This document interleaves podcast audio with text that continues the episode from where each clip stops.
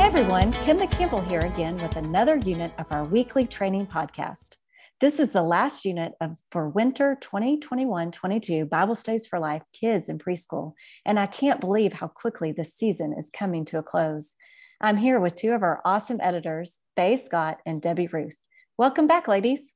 Thank you, Kimba. It's good to be back for another unit. Absolutely. I can't wait to talk about Unit 3. I really appreciate both of you being here. This is such a great unit. Can you believe it is already February? Did either of you ever make New Year's resolutions on January 1st? And if so, have you stuck with it? Honestly, Kimba, I didn't make one this year. I've learned over the years that when I say I'm going to do something just because everyone else is doing it, that promise is often meaningless. Instead, I just choose to wait for something specific the Lord is leading me to do. I am with you, Faye. I really want to stay on track with what God would have me do. And I never keep them anyway. I understand that about New Year's resolutions. Well, you know what? Even if it's only, it's already February, we can always set goals for ourselves anytime.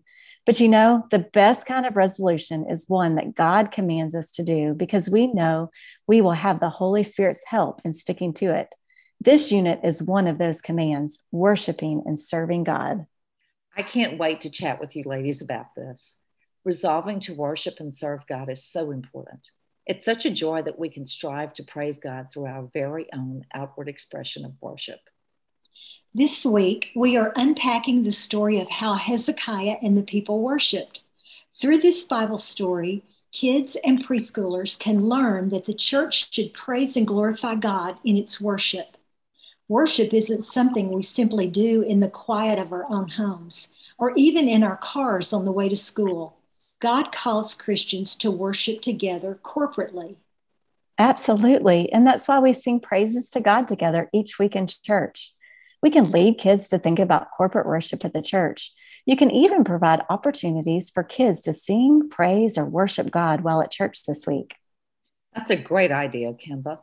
Hezekiah led the people to return to worshiping the one true God. The people gave sacrifices and thank offerings for God's provision.